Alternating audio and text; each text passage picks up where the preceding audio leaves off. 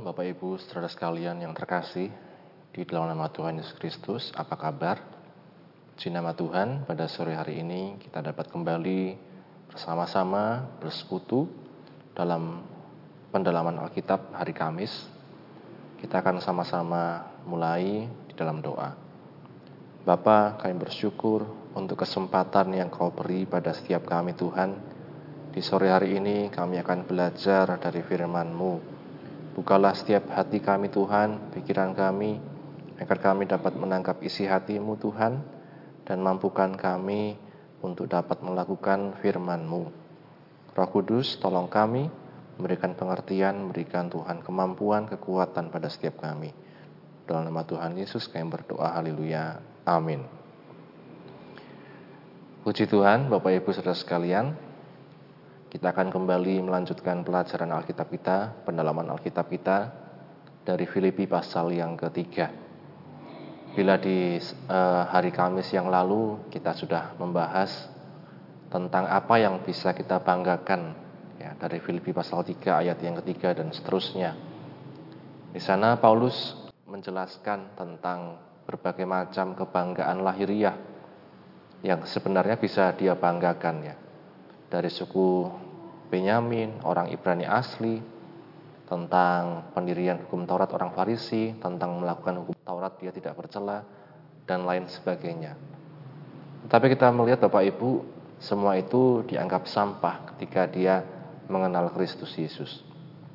Kita akan melihat lebih dalam Bapak Ibu saudara sekalian di dalam Filipi pasal yang ketiga ayat 7 sampai 8. Demikian bunyi firman Tuhan.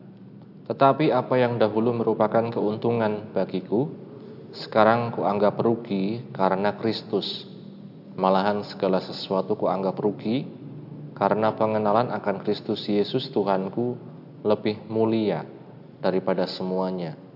Oleh karena dialah aku telah melepaskan semuanya itu dan menganggapnya sampah supaya aku memperoleh Kristus. Sekali lagi, tetapi apa yang dahulu merupakan keuntungan bagiku, sekarang kuanggap rugi karena Kristus. Malahan segala sesuatu kuanggap rugi karena pengenalan akan Kristus Yesus Tuhanku lebih mulia daripada semuanya. Oleh karena dialah aku telah melepaskan semuanya itu dan menganggapnya sampah supaya aku memperoleh Kristus. Berbahagia setiap kita yang membaca, yang mendengarkan, dan terlebih-lebih yang juga melakukan firman Tuhan. Bapak Ibu Saudara sekalian, kita melihat dari ayat-ayat ini dikatakan apa yang dahulu merupakan keuntungan bagi Paulus. Sekarang dianggap rugi karena Kristus Malahan segala sesuatu dianggap rugi karena pengenalan akan Kristus Yesus Tuhan kita melebihi semuanya itu. Dan kita melihat Bapak Ibu kalau dalam ayat-ayat sebelumnya apa yang dianggap itu sebagai keuntungan oleh Paulus ya yang sudah kita baca di ayat yang ketiga dan seterusnya karena kitalah orang-orang bersunat yang beribadah oleh Roh Allah dan bermegah dalam Kristus Yesus dan tidak menaruh percaya pada hal-hal lahiriah. Sekalipun aku juga ada alasan untuk menaruh percaya pada hal-hal lahiriah. Jika ada orang lain menyangka bahwa dapat menaruh percaya pada hal lahiriah, aku lebih lagi. Disunat pada hari ke-8 dari bangsa Israel, dari suku Benyamin, orang Ibrani asli, tentang pendirian terhadap hukum Taurat aku orang Farisi, tentang kegiatan aku penganiaya jemaat, tentang kebenaran dalam mentaati hukum Taurat aku tidak bercacat. Kita lihat Bapak Ibu Saudara sekalian berbagai kebanggaan ini ya yang tadinya dikatakan Paulus dia sangat membanggakan hal-hal tersebut ya. Dari garis keturunan ya, kemudian dari uh, pemahamannya tentang hukum Taurat bukan sekedar pemahaman tapi dia juga melakukan hukum Taurat dengan begitu ketat ya Bapak Ibu Saudara sekalian. Dikatakan tadi dari suku Benyamin orang Ibrani asli, tentang pendirian terhadap hukum Taurat, aku orang Farisi, tentang kegiatan aku penganiaya jemaat, tentang kebenaran dalam mentaati hukum Taurat, aku tidak bercacat.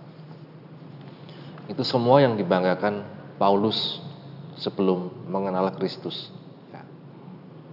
Bapak Ibu saudara sekalian, tetapi apa yang dahulu merupakan keuntungan bagiku, ya di ayat 7 tadi Paulus katakan, sekarang kuanggap rugi karena Kristus.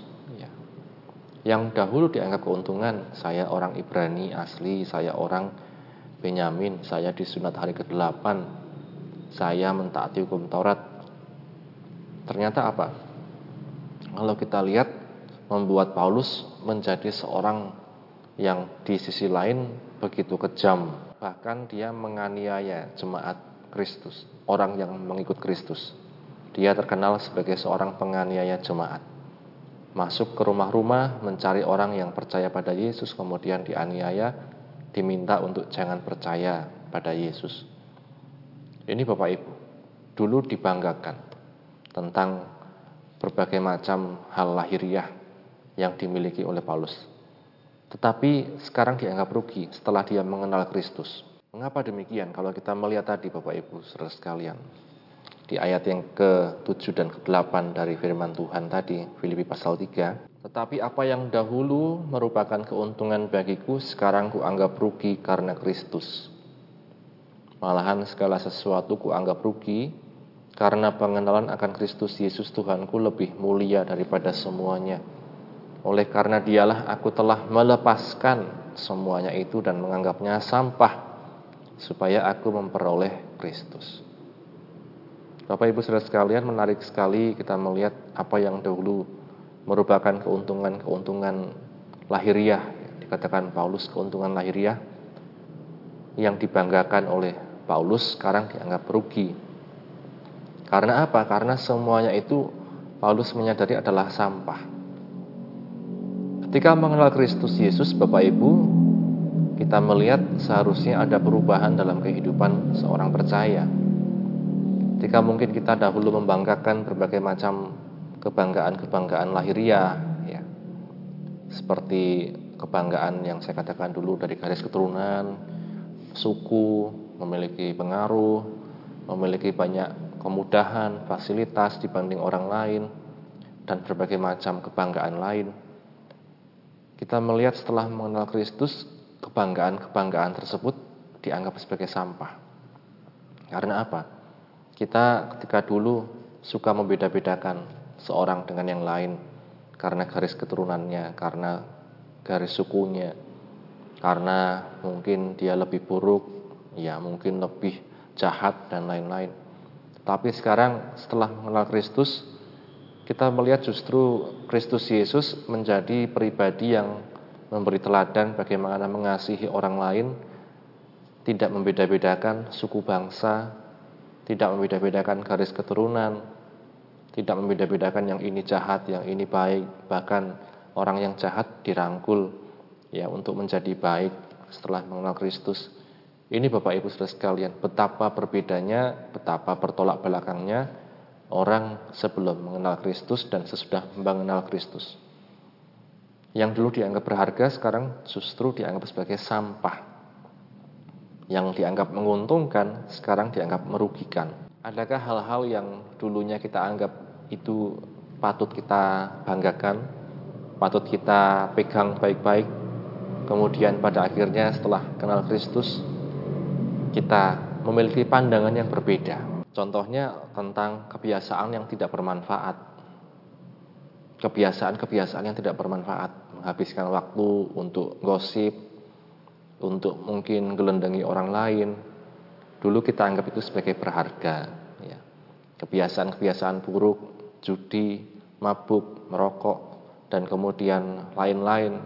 Bapak Ibu, dulu kita anggap itu sebagai sesuatu yang membanggakan, bikin kita kuat, bikin kita hebat di mata orang. Tetapi kita ketika menyadari karena mengenal Kristus Bapak Ibu, itu semua hanya sampah. Ya. Bahkan rugi. Kita mengeluarkan uang, kita mengeluarkan berbagai macam hal ya untuk mendapatkan itu akhirnya merugikan. Bapak Ibu Saudara sekalian, kemudian belum lagi tentang sifat-sifat buruk karakter-karakter yang buruk yang kita pegang baik-baik. Saya orangnya seperti ini dari dulu. Ya, pokoknya saya seperti ini. Terserah orang lain mau mengatakan apa, pokoknya saya seperti ini. Nah, ini kita anggap menguntungkan membuat kita kuat di mata orang lain, tapi sejatinya Bapak Ibu itu adalah sampah, itu merugikan. Ya. Sakit hati ya. Sakit hati kita simpan, kita anggap itu sebagai kekuatan kita untuk membalas orang lain, tetapi Tuhan justru mengatakan ampunilah. Kemudian berbagai macam hal Bapak Ibu Saudara sekalian yang kita anggap itu untung, kita anggap itu menguntungkan kita, justru itu merugikan kita. Apakah semua yang kita anggap rugi itu hanya akan membawa kita pada penyesalan? Penyesalan yang tidak berujung. Ada orang bertobat kemudian menyesal terus sepanjang hidupnya karena kesalahan-kesalahan yang dibuatnya. Ada orang yang tidak bisa move on, tidak bisa bangkit lagi. Dia sudah sadari kesalahannya, dia sudah sadari betapa berharganya Kristus, tapi dia tidak bisa bangkit. Karena apa? Karena dihantui penyesalan seumur hidup. Bapak Ibu Saudara sekalian, Paulus katakan dia tidak hanya menyesal, tapi dia justru kemudian bangkit lagi, dia justru berbuat lagi bagi Tuhan. Dia tahu pengenalan akan Kristus itu hal yang luar biasa dalam kehidupannya. Dia mau untuk melayani Tuhan, mau untuk bekerja di ladang Tuhan, mau untuk menjadi seorang pemberita Injil, memberitakan kabar baik. Jadi Bapak Ibu tahapannya kita melihat dulu berbuat yang tidak baik, kemudian mengenal Kristus, menyesali dosa, tapi tidak hanya sampai di situ, kemudian berbuat apa yang diinginkan oleh firman Tuhan, sesuai dengan firman Tuhan, apa yang dikehendaki oleh Kristus Yesus dalam kehidupan kita. Nah, Bapak Ibu Saudara sekalian, dalam hidup ini kita melihat kenyataan lagi bahwa ada yang berharga, ada yang tidak berharga. Ayat yang ke-8, malahan segala sesuatu kuanggap rugi karena pengenalan akan Kristus Yesus Tuhanku lebih mulia daripada semuanya. Oleh karena dialah aku telah melepaskan semuanya itu dan menganggapnya sampah supaya aku memperoleh Kristus Nah, Bapak Ibu Saudara sekalian, sering kali kalau kita melihat orang tidak bisa lepas dari dosa, orang tidak bisa lepas dari sakit hati, orang tidak bisa lepas dari penyesalan sepanjang hidup, menyalahkan diri sendiri, orang tidak bisa lepas dari kebiasaan-kebiasaan buruk. Karena apa? Karena dia menggantungkan harapannya pada kemampuan atau kekuatan dirinya sendiri atau justru kekuatan orang lain. Misalnya seorang suami berkata pada istrinya, setelah menikah saya pasti berubah. Saat pacaran mungkin dia lakukan berbagai macam hal buruk, dia lakukan berbagai macam hal yang merugikan orang lain. Tapi kemudian setelah dia ketemu seorang uh, calon pasangan hidup, dia berjanji, pasti saya akan berubah setelah nikah. Nah, Bapak Ibu pada kenyataannya kemudian tidak terjadi hal yang demikian. Justru dia kembali kepada dosanya, kembali pada kebiasaan lamanya. Ini menandakan bahwa tidak ada seorang manusia pun dapat berubah kalau bukan karena Kristus Yesus, kalau bukan karena mengenal Tuhan Yesus. Nah, karenanya Bapak Ibu, pengenalan akan Kristus ini hal yang penting dalam kehidupan kita, baik secara pribadi maupun secara keluarga, mari ajak setiap anggota keluarga kita untuk mengenal Kristus. Jangan andalkan kekuatan kita untuk merubah orang lain. Jangan andalkan orang lain juga untuk merubah kita. Itu tidak bisa. Hanya Kristus, hanya pengenalan akan Kristus yang membuat kita bisa punya mata yang melihat mana yang berharga, mana yang tidak berharga, mana yang menguntungkan, mana yang merugikan, mana yang berharga, mana yang sampah.